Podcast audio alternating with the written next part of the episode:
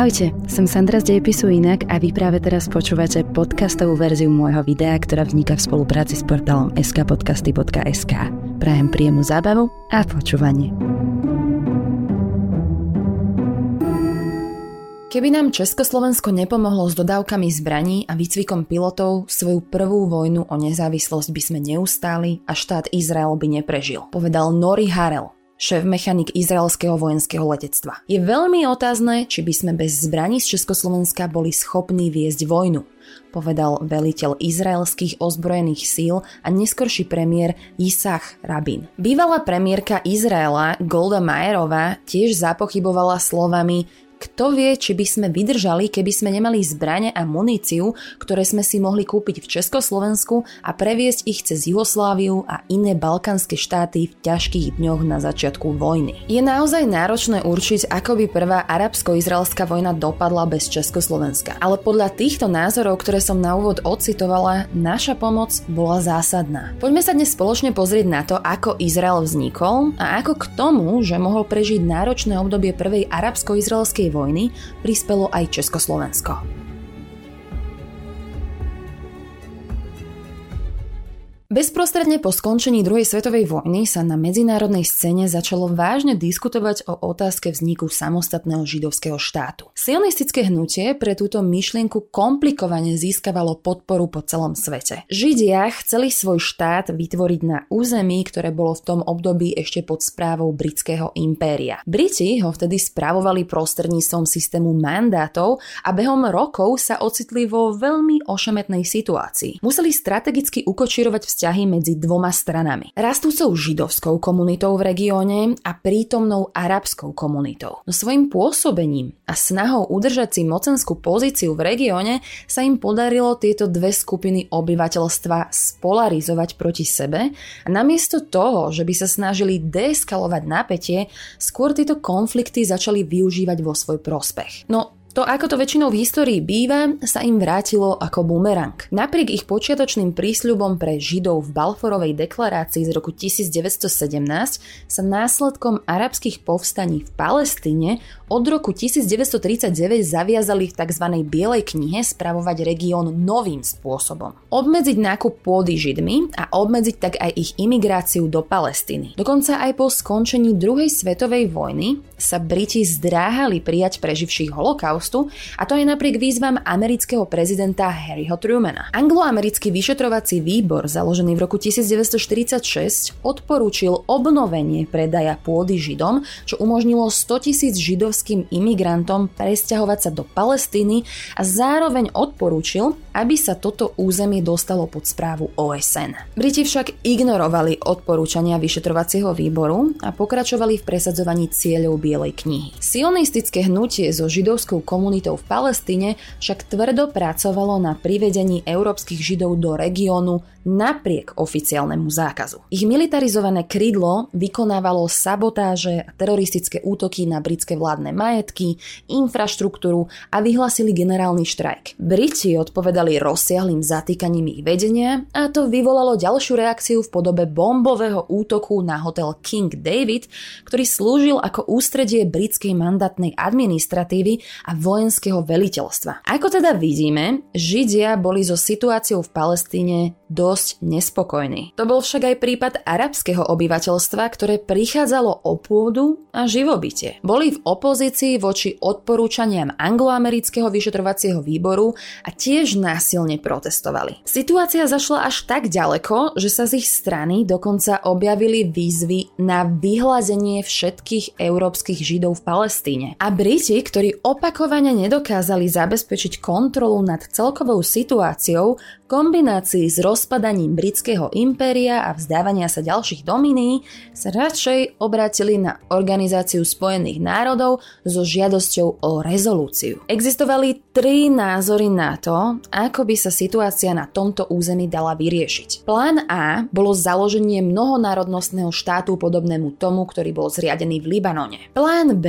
bolo založenie konfederácie po vzore Jugoslávie alebo Švajčiarska s výraznou autonómiou pre členské národy, ale so spoločnou zahraničnou a menovou politikou.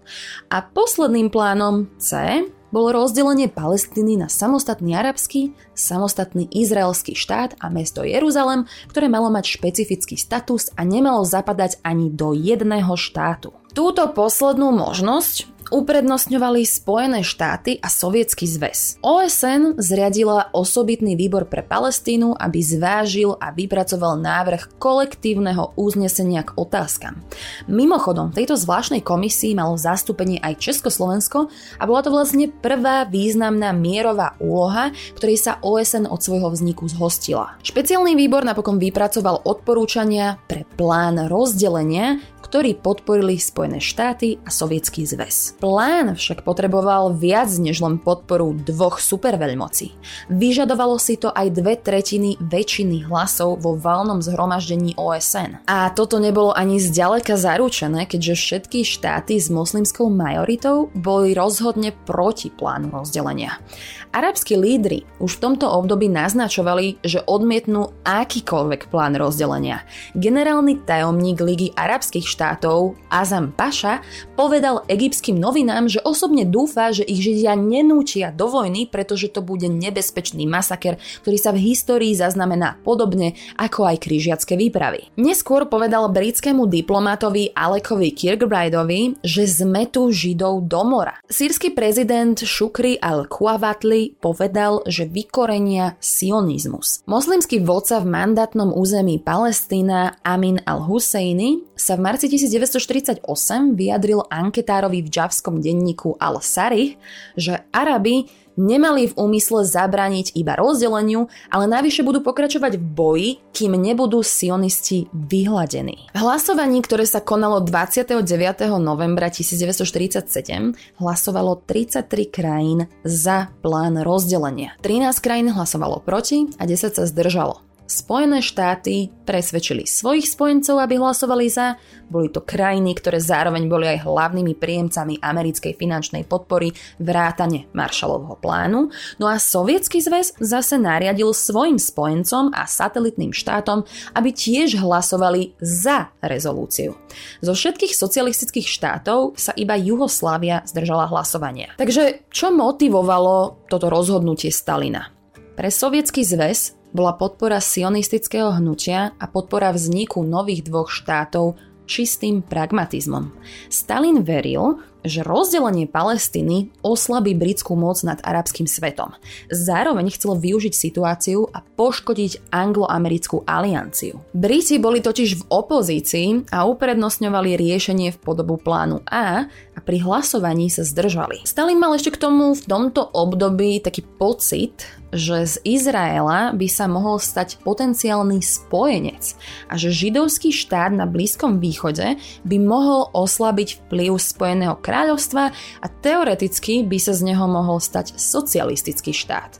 Preto sa rozhodol nechať svojim satelitom v úvodzovkách voľnú ruku. Existovalo dokonca aj niekoľko aspektov židovského komunitného života, ktoré sa sovietom zdali blízke. Kibuci v Palestíne vnímali ako kolchozy. S tým rozdielom, že kolchoz bola nedobrovoľná záležitosť, zatiaľ čo kibuc dobrovoľná. Sovietský zväz obdivoval aj silné odborové hnutie, ktoré v židovskej komunite existovalo. Dúfali teda, a to teda najmä Stalin, že ľavicoví sionisti budú presadzovať komunizáciu Izraela. Potom ako OSN schválila rezolúciu rozdelenia Palestíny, Američania aj napriek ich podpore naliehali na židovské vedenie, aby postupovalo pomaly a neponáhľalo sa k vyhláseniu nezávislosti. Moše Šaret, ktorý sa mal stať ministrom zahraničných vecí budúceho štátu Izrael, sa ešte 8. maja 1948 stretol s americkým ministrom zahraničných vecí generálom Georgeom Marshallom. Marshall mu vtedy dôrazne neodporúčal vyhlásiť nezávislosť a varoval ho, že Spojené štáty nebudú schopné pomôcť v prípade vypuknutia nepriateľských akcií. Spojené štáty aj vyhlásili zbrojné embargo na Palestínu a odmietli predávať zbranie ktorejkoľvek zo zúčastnených strán. Dočasná vláda Izraela o 4 dní na to, 12. maja hlasovala. Rozhodovali sa medzi prijatím amerického návrhu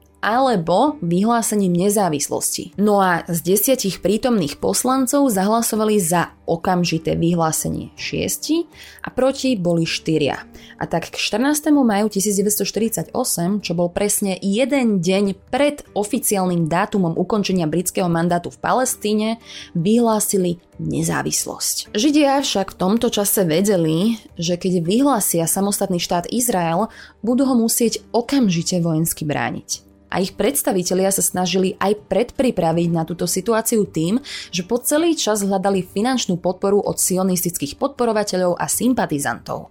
Golda Majerova iba v Spojených štátoch vyzbierala až 50 miliónov dolárov. Stále však nemali ťažké zbranie, letectvo a ani vycvičených vojenských špecialistov. No vyškolenie vojakov a získanie zbraní bola tá najzásadnejšia úloha pre existenciu Izraela.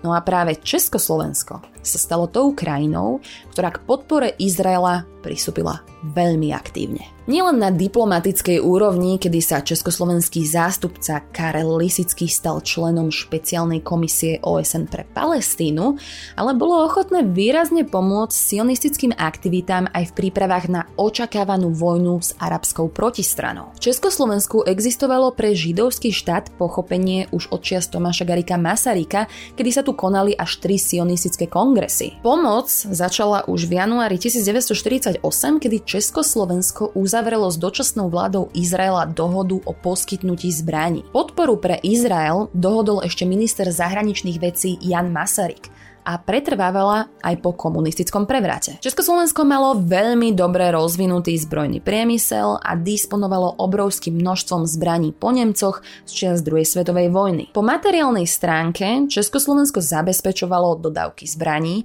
o ktorých vedeli všetky úrovne československej vlády, vrátane ministerstva zahraničných vecí a obrany. Išlo to však nelegálnymi cestami, pretože na vývoz zbraní do tohto regiónu bolo embargo. Samopaly, pištole, guľomety, lietadlá, stíhačky, to všetko Československo dodávalo do Izraela. Sprostredkovali aj výcvik vojenských špecialistov, a to teda najmä tankistov, výsadkárov a pilotov. Tých mali v Izraeli kritický nedostatok, avšak disponovali tisíckami dobrovoľníkov, ktorí boli ochotní bojovať za svoju vlast. Tankový výcvik prebiehal od júna do augusta 1948 na Vyškovsku, skade izraelskí tankisti odchádzali rovno na front. Ďalej vycvičili letcov a školenie parašutistických dobrovoľníkov dokonca prebiehalo v úplnom utajení. Ak si však myslíte, že išlo o čistú altruistickú teroristickú akciu, tak vás sklamem. Československo si za toto všetko nechalo veľmi dobre zaplatiť valutami.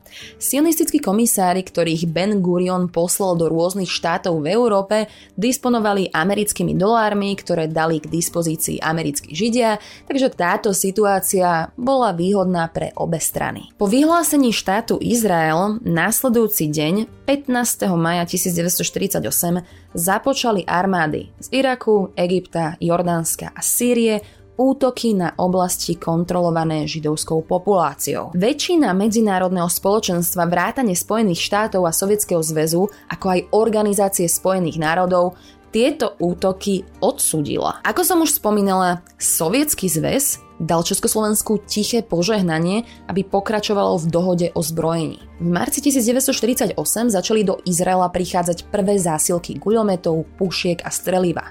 Potom následovali ďalšie dodávky tankov a stíhacích lietadiel. Židovská komunita v Palestíne mala aj miestnych výrobcov ručných zbraní, minometov, samopalov a munície. Vo všeobecnosti sa museli vyzbrojiť akýmikoľvek prostriedkami, ktoré mali k dispozícii a museli to robiť tajne v dôsledku embarga. Úspech, ktorý dosiahli pri získavaní zbraní, sa stal absolútne kľúčovým pre úspech, ktorý následne aj dosiahli na boisku. Prvá fáza arabsko-izraelskej vojny, alebo teda vojny za nezávislosť, bola pre Izrael kritická. Nekoordinované arabské jednotky postupovali zo strany Libanonu, Egypta, Jordánska, Iraku a Sýrie a útočili na židovské osady. Koncom mája OSN vyhlásila na takmer mesiac prímerie, počas ktorého ustali boje a bolo vyhlásené embargo. Práve vtedy sa Izraelu podarilo masívne nakúpiť a priniesť zbranie od Československa. Bola medzi nimi aj nemecká či britská technika. Samozrejme, embargo porušovali aj ich arabskí nepriatelia. Keď prímerie skončilo, došlo k izraelskej prevahe, prešli do protiútoku, stabilizovali situáciu a o niekoľko mesiacov neskôr konflikt ukončili. Prvá arabsko-izraelská vojna trvala od roku 1948 do roku 1949. Pričom Izrael počas nej obsadil väčšie územie, než im vymedzoval pôvodný plán OSN. Výsledkom bolo, že arabský štát vôbec nevznikol, boli tam iba dve závislé teritória, západný breh a časť Jeruzalema, ktorý malo v správe Jordánsko a pásmo Gazy ovládané egyptianmi. Čo je ešte dôležitejšie spomenúť je, že veľká časť arabského obyvateľstva sa stala utečencami ešte pred vznikom Izraelu počas britskej správy, pretože už vtedy tam boli obrovské konflikty medzi židovskou a arabskou komunitou, no najviac to vyvrcholilo práve počas arabsko-izraelskej vojny, kedy niekoľko sto tisíc palestinských Arabov muselo opustiť svoje domovy zamierili do bezpečnejších miest pod správou Jordánska alebo Egypta. Predpokladali, že sa budú môcť vrátiť späť, až Izrael bude porazený, no to sa nestalo. V roku 1949 v Izraeli prebehli prvé parlamentné voľby, v ktorých vyhrala ľavicová strana práce Bena Guriona. Bola síce ľavicová, no to neznamená, že aj komunistická. Izraeli mali aj komunistickú stranu s názvom Maki, ktorá získala iba 4 mandáty a Ben Gurion ich odmietol zobrať do vlády. Nová politická reprezentácia štátu Izrael mala veľmi silné väzby na západ najmä na Spojené štáty americké, čo vlastne viedlo k postupnému odsudzeniu a ochladeniu vzťahov medzi Izraelom, Sovietským zväzom a východným blokom. Zo strany Stalina prišlo obrovské sklamanie.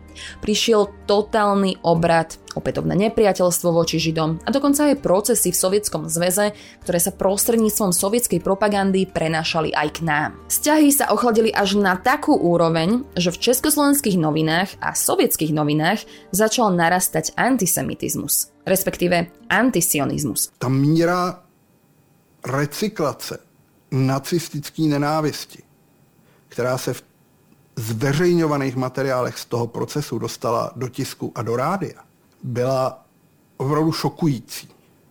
Když v továrnách začínají na schůzích lidi hlasovat o tom, všechny židy se patří postřílet, Hitler to nedodělal. Lidový antisemitismus druhé republiky, protektorátu, se vrací zpátky a je posvěcený z nejvyšších míst. Keďže tesne po vojne bolo nemiestne hovoriť negatívne o Židoch, začal sa na ich označenie vo východnom bloku používať iný termín – sionisti, čo ale bolo vlastne synonymum. Sionistov, respektíve Židov, vinili zo všetkého. Bola to taká reinkarnácia klasického antisemitizmu, ktorý prijala aj Československá komunistická strana začiatkom 50. rokov a všetko to vyvrcholilo politickými čistkami na najvyššej úrovni, ale aj perzekúciou bežného židovského obyvateľstva zo strany štátu.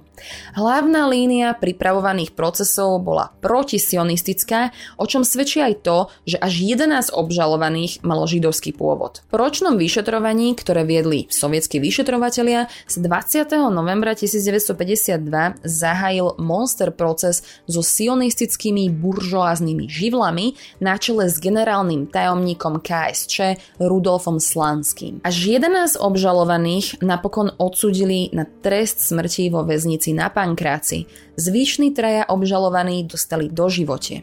Ešte viac ako rok potom prebiehali následné procesy s vysokými stranickými funkcionármi a z krajiny, ktorá toľko pomohla Izraelu počas prvej izraelsko-arabskej vojny, sa postupne stala krajina, ktorá sa otvorene postavila na stranu antisemitov a Stalinovho sovietskeho zväzu. Pričom sa to odrazilo aj na zahraničnej politike. Potom, ako Československo dodávalo zbranie Izraelu, začalo ho niekoľko rokov neskôr dodávať zbranie opačnej strane, najväčším nepriateľom Izraela, konkrétne Egyptu a Sýrii. V 50. rokoch sa u nás táto téma stala tabu a mnohí, ktorí sa podielali na tréningu izraelských vojakov, čelili perzekúciám. Táto kapitola upadla úplne do zabudnutia počas celého obdobia komunizmu a preto o nej dnes vie iba málo ľudí. Tento príbeh pomohli znovu objaviť českým a aj slovenským historikom Izraelci v 90. rokoch a na československú pomoc sa v Izraeli spomína dodnes. Dodnes.